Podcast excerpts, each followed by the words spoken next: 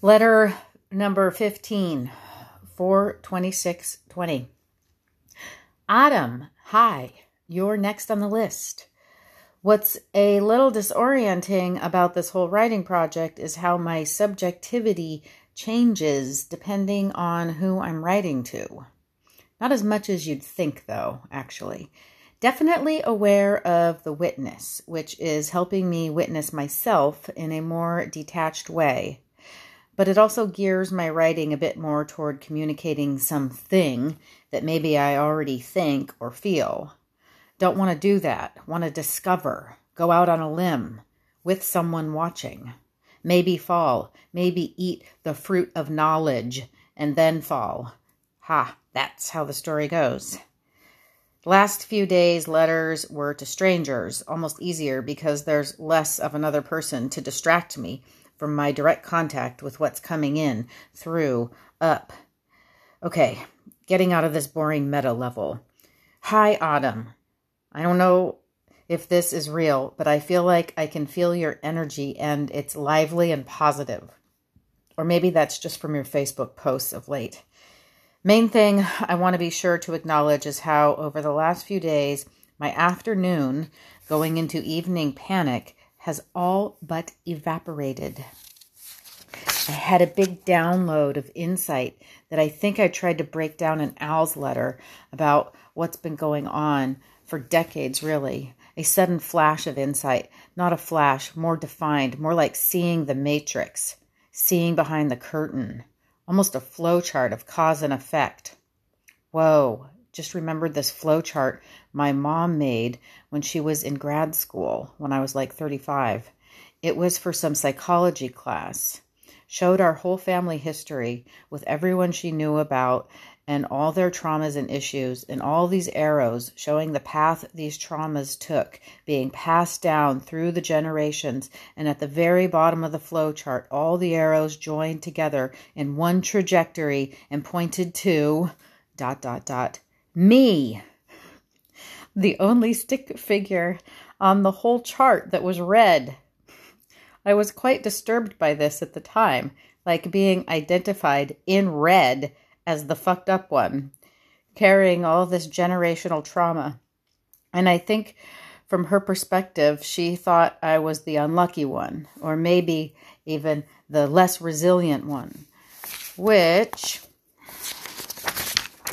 was my perspective for most of my life, but that had to change, or I would not have one, survived, and two, understood that it's an honor to be blessed with enough sensitivity and awareness to be able to heal the wounds of my ancestors and alter the course of history.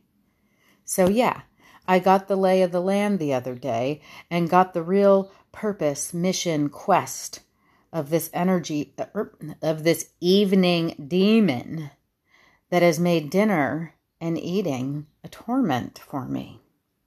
It's impossible to convey to people the depth of this torment. It gets translated into diet culture terms, adolescent girl issues. Okay, Kate, get back out on the limb. Stop explaining. The demon wasn't a demon after all, but the demonic love a child has for her mother, demonic need that her soul will leave her body to join her mother's soul. Not going to repeat the story here. It's in Bree and Al's letters. If you don't believe in a soul, then this will be meaningless and you will have to spend your whole life struggling in therapy. I tried not to believe in a soul until it became undeniable, and now I see the violence I inflicted on my soul by denying its reality, and I see this violence played out in the world.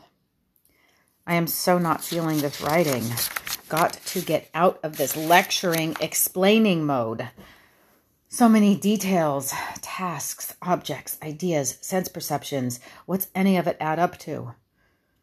Painting is another realm another mode of consciousness that makes all these mental structures irrelevant.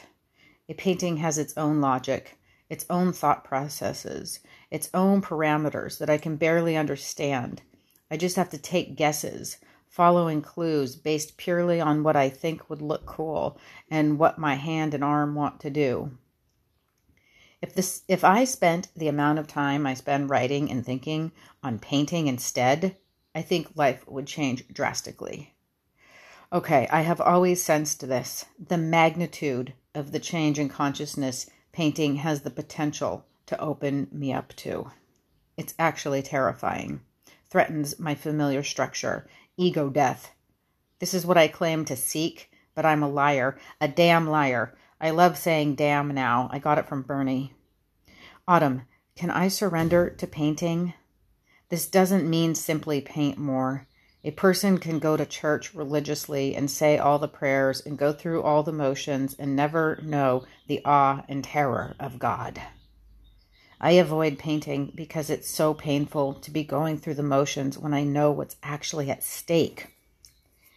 I guess it's a practice that puts me in direct